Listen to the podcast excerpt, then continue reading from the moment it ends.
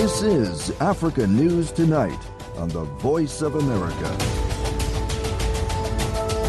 Good evening and welcome. Welcome to Africa News Tonight from the English to Africa service of the Voice of America, your source for Pan African news and world developments. I'm Yehiyas Wuhib in Washington.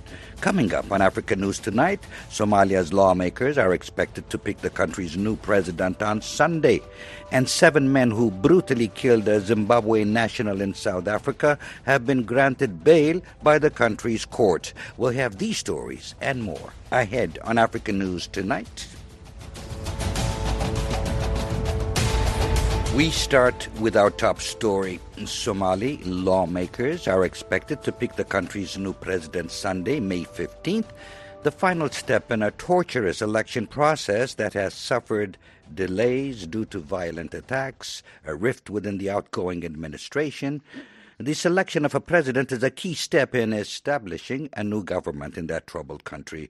To discuss these issues, we have in studio Mohammed Olad from VOA Somali Service. Welcome to Africa News Tonight, Mohammed. Uh, thank you. Yeah, yes, uh, I'm very welcome.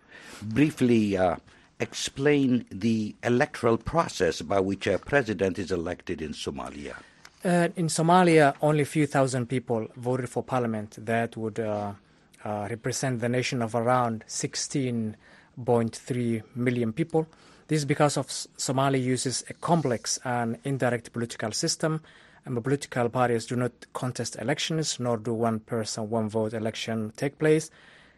Instead, the 275 member House of the People is chosen by the delegates appointed by clan elders and members of civil society who are uh, selected by uh, regional states officials.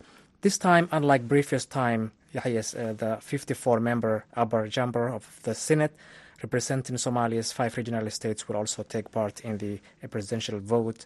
Uh, 19 candidates are running for it. The incumbent president, former, two former presidents, prime minister, and the former Somali foreign minister, the only female candidate, Fuzia Haji Adam.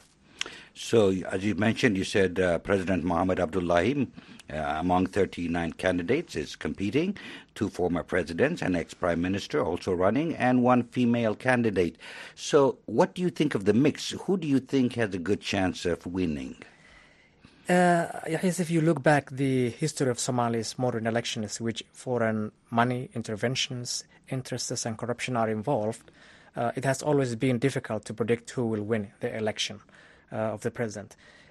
If you look back, uh, the trend of the past four presidents, none of them were re-elect- was re-elected. Somalis have t- tendency of testing new waters when it comes to presidential elections.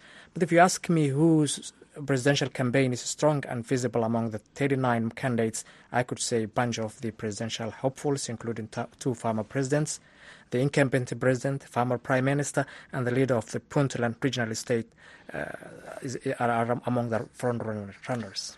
So um, I would like to actually uh, mention here what what is the significance of this election because uh, it was so delayed. The feuding between President Mohamed Abdullahi Mohamed and Prime Minister Mohamed Hussein Roble contributed to the d- delay and uh, Al Shabaab's uh, uh, violence. So, what is the significance of this election? Well, yes, as you said, election process has been dragged on for a record of more than uh, eight months. Uh, and that's why the election of president is important for Somalia now more than ever, because it's ending months of delays, at least six times of deadline uh, pushbacks since February 2021, when incumbent President Mohamed Abdullahi Mohamed's term ended without a new vote. And it will also uh, end international pressure on Somali leaders, including U.S. visa restrictions on leaders and wa- warning by the Washington-based International Monetary Fund (IMF), which said February that Somalia's delayed legislative and presidential elections would, would put the renewal of the three-year budget support program worth nearly 400 million people at risk if, if the president if the president is not elected and government is not in place. Mohammed Olad from VOA Somali Service. Thank you for your input. Thank you.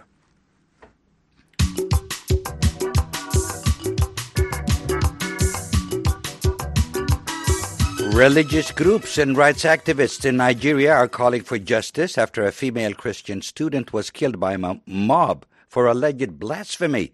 The student was beaten and burned to death on the premises of a school in northwestern Sokoto State. Police say two people have so far been arrested in connection with the incident at the Shehu Shagari College of Education and that others are being sought. The school has been closed indefinitely. The students accused Deborah Yakubu of making blasphemous comments about the Muslim Prophet Muhammad during an online argument with classmates.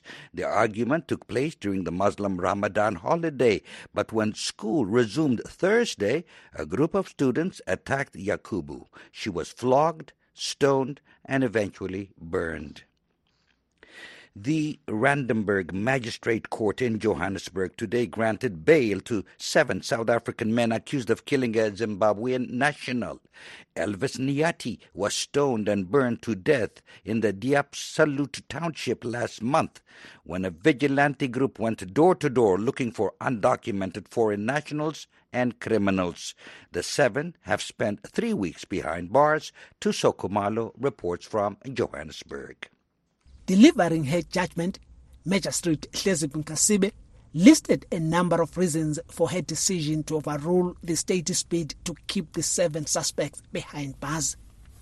She said a witness who had earlier positively identified five of the accused as people who participated in the alleged crime later withdrew her statement, saying she only identified them as people she knew, not as the perpetrators of the alleged crime. She also said investigating officers failed to show the role each suspect allegedly played in the murder of Elvis Nyathi, other than saying they were part of the mob that attacked him. She also pointed out that none of the accused was arrested at the scene. The suspect's release brought jubilation from family members who were in court. But Nyathi's cousin Mphatisi Ndlovu, who was also in court, told VOA that he was very disappointed. We were expecting the court uh, will take the decision that will uh, make others even out there to know that uh, no one has the right to just uh, take the law into their hands. But uh, anyway, there is nothing we can do. If the court saw that uh, they deserve to be outside, we will just accept that. However, Phindi Mjonondwane, National Prosecuting Authority spokesperson said prosecutors still believe they have a strong case against the accused. Much of that evidence that the state has will be revealed during the trial we were uh, at the stage of the bail application, and therefore there was no need for us to prove our case beyond reasonable doubt. We will get that opportunity to do so, and um, once investigations are concluded, we will start uh, preparing our case as such. Over the past year, there has been an increase in anti immigrant attacks in South Africa. The country's unemployment rate tops 35 percent and many South Africans say migrants are taking jobs and cause crime. Each of the seven men was ordered to pay bail of 3,000 rands or about US $186. They were ordered not to interfere with witnesses and to come back to court on the 7th of July. The prosecution had sought to bring Nyathi's wife to testify at the bail hearing, but she refused, saying she feared for her life. Khumalo for VOA News, Johannesburg. Russia's invasion and attempt to annex all parts of Ukraine is perceived as an explicit effort to redefine international norms. Russian President Vladimir Putin has made it apparent in recent years that he is ready to move on from the democratically based international order that has shaped global governance norms since the end of World War II. Joseph Siegle, Director of Research at Africa Center for Strategic Studies, explained to VOA senior analyst Mohammed El Shenawi what Putin's international order looks like in Africa and how that could have dangerous implications for the continent. Well, at its core, Putin's view of international order is an imperialist model where larger, stronger countries are justified in seizing territory from smaller neighbors regardless of international law regarding sovereignty and territorial integrity. And we've seen uh, Russia do this not just in Ukraine, but in Georgia and Moldova and threatening other of its neighbors. You know, this would be a problem in Africa where there are many large countries that are neighboring smaller countries and if they applied the same logic, then they could justify swallowing up uh, their smaller neighbors. This would uh, undercut one of the great and underappreciated accomplishments that we've seen in Africa um, in recent decades, and that's the respect for territorial integrity. We've seen very few interstate conflicts on the continent.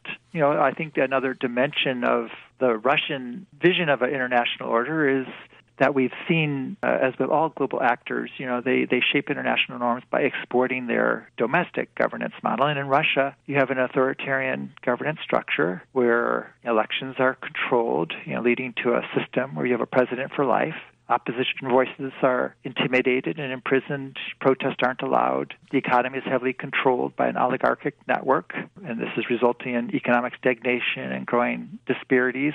And so it's a very transactional model where the laws are arbitrarily applied to serve the interest of those in power. And this type of system is a throwback to the old authoritarian models that we've seen in Africa. And as we have experienced, you know, this is been very destabilizing. Wealth is concentrated in the hands of only those who are close to power, and so it's very counter-developmental. And you know, I think importantly, you know, this view of the international order, this model of governance, is contrary to the aspirations for democracy that are very strong in Africa. Afrobarometer polls regularly show that more than three quarters of Africans see democracy as their preferred uh, system of governance.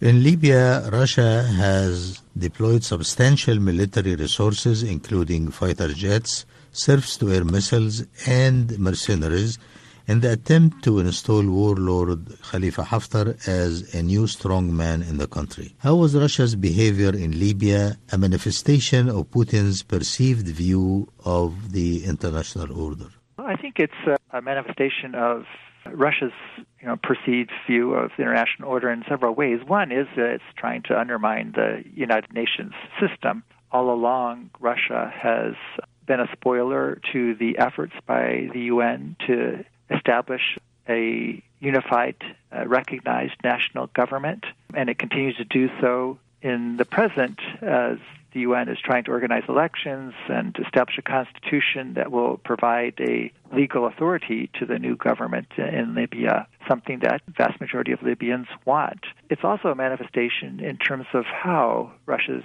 going about this in addition to undermining the democratic process, it's overtly trying to install a new strongman, one that's beholden to Russia, specifically the warlord Khalifa Haftar, and therefore establish a foothold for Russia in North Africa and the eastern Mediterranean. You know, it's done this by force. Russia has deployed mercenaries with the Wagner Group, uh, as well as supplied fighter jet, uh, surface to air missiles, and other munitions in support of uh, Haftar's uh, eastern based militias. That was Joseph Siegle, Director of Research at Africa Center for Strategic Studies, speaking with VOA senior analyst Mohammed El Shinawi.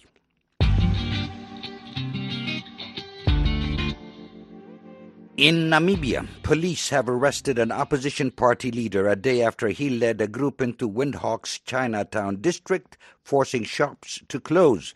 The Namibian newspaper reports that Michael Amushelelo of the National Economic Freedom Fighters Party NEFF, turned himself into police today. He faces charges related to riotous uh, assembly. Social media and local news media show videos of Amushelelo, the NEFF uh, Commissar of Economic Development, leading supporters through Chinatown. The raid was sparked by an announcement from the Namibia Revenue Authority saying it has seized and burned counterfeit goods worth 5 million Namibian dollars or about 310,000 US dollars. Amushelelo and his supporters say that if the property of Namibians is destroyed because it is fake, then Chinatown shops must close because they say many of those shops sell counterfeit goods. You're listening to African News Tonight. I'm Yehiz Wuhib in Washington. The city of Mambasa in the Eastern Democratic Republic of Congo has seen growing protests against the presence of the United Nations peacekeeping force. Since yesterday, protesters have massed near bases used by the UN force known as MONUSCO. Reporter Jafar Al Katanti spoke with VOA's Kate Pound Dawson today about the protests. Yes, there is a problem in the city center of Mambasa territory since yesterday. Locals uh, arrested four vehicles of UN forces, uh, and it's because they don't want MONUSCO to be in Mambasa. And this is the third time locals of Mambasa are doing this grumble against MONUSCO since 2011 because according to them, everywhere MONUSCO is based, there are insecurity and massacre because MONUSCO do anything when people when people are attacked. Since yesterday night, they banned many uh, locals banned many installation of UN agencies and NGOs. This morning, uh, forces, Congolese forces, police, and army uh, used gunfire to to to push civilians to go far from MONUSCO, and now they are reporting about many arrestations and people in jail. But according to the president of the Civil Society of Mambasa, he say the protest still ongoing till this moment. So the attack was on the MONUSCO base, and then they've been also attacking other like aid agencies and other UN offices and vehicles.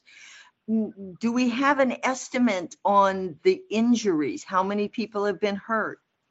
Yes, the president of civil society confirmed that there are, there are many people in jail, but they can't account them because the protest still ongoing and there are many gunshots. So he asked me to be patient till when things will be a bit quieted and he can give me the number of injured people. But he said police used uh, gun to to chase people. That's uh, VOA's Kate Pound Dawson speaking to reporter Jafar Al Ketanti. The northern Ethiopian town of Lalibela, a UN World Heritage Site, just a few miles from the Tigray region's border, was a tourist hotspot before the war. Known for its rock hewn churches, tourism came to a halt with fighting that saw the town change hands several times. For VOA, Henry Wilkins looks at its effort to recover in this report from Lalibela. The rock-hewn churches of Lalibela, cut and hollowed out by hand into monolithic structures, have stood for almost 900 years, it is thought. Last year, however, the UN expressed serious concern for their future as Lalibela became a battleground in Ethiopia's civil war. During the conflict, the town changed hands at least five times, among forces from the Tigray region and the federal government and allied militias. Biene Abate is the chief receptionist at Lalibela's Top 12 hotel. He says the hotel was ransacked and used as a field hospital by forces from the Tigray People's Liberation Front during the occupation.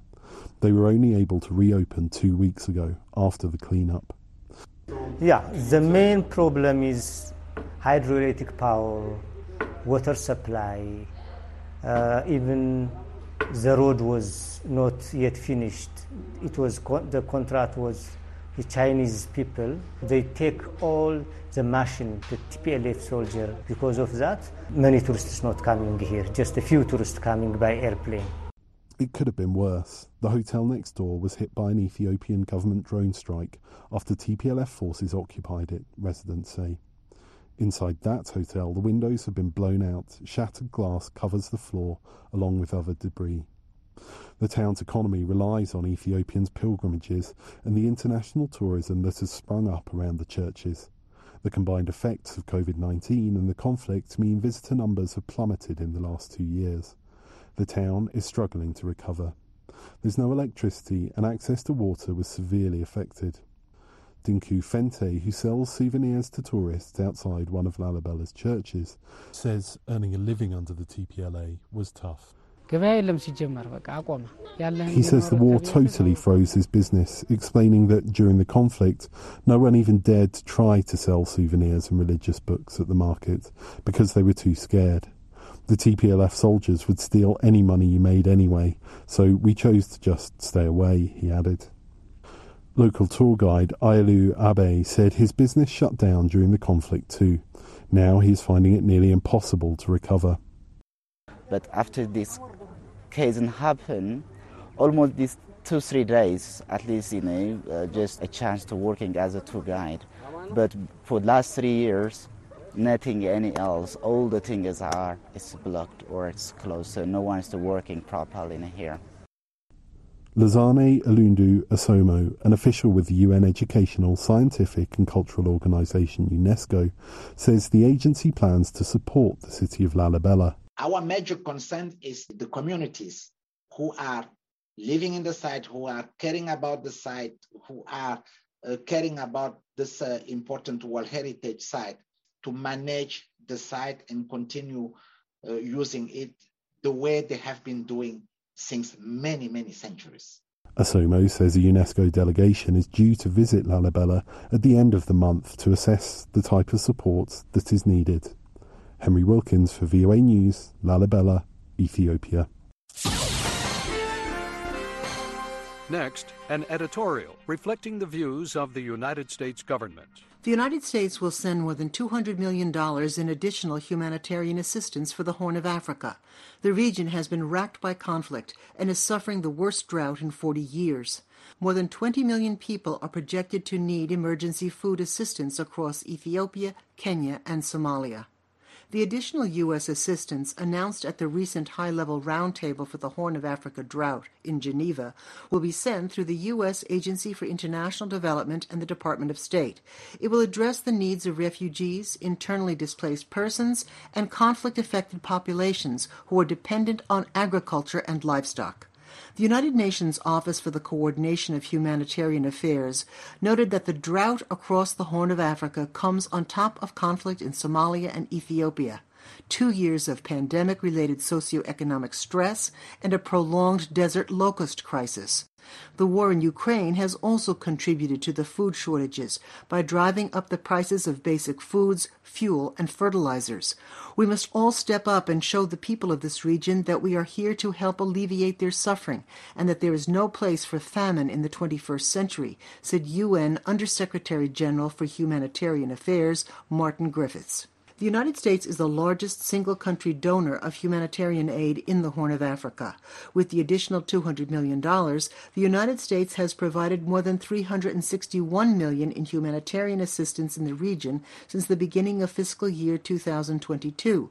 According to USAID, the money will be used to support the United Nations and non-governmental organization partners and will help provide emergency food and nutrition assistance, care and medical supplies, access to safe water, sanitation, and hygiene support, and livelihood support to diversify household income sources and help keep livestock healthy.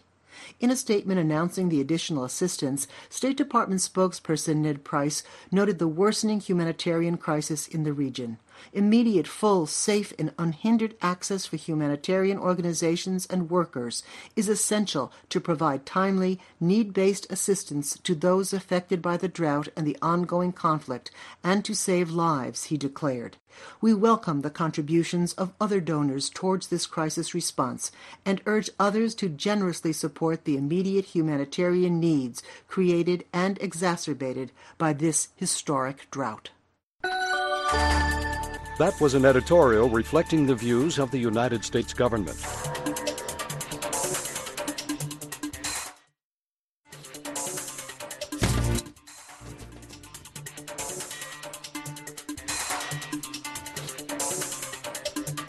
And that wraps up this edition of African News Tonight. I'm Yehiyas Wuhib in Washington. For all the latest developments on the continent 24 7, visit our website at voaafrica.com. On behalf of our producer, Mokbilia Baro, and our engineer, Patrick Dea, thanks for choosing the Voice of America.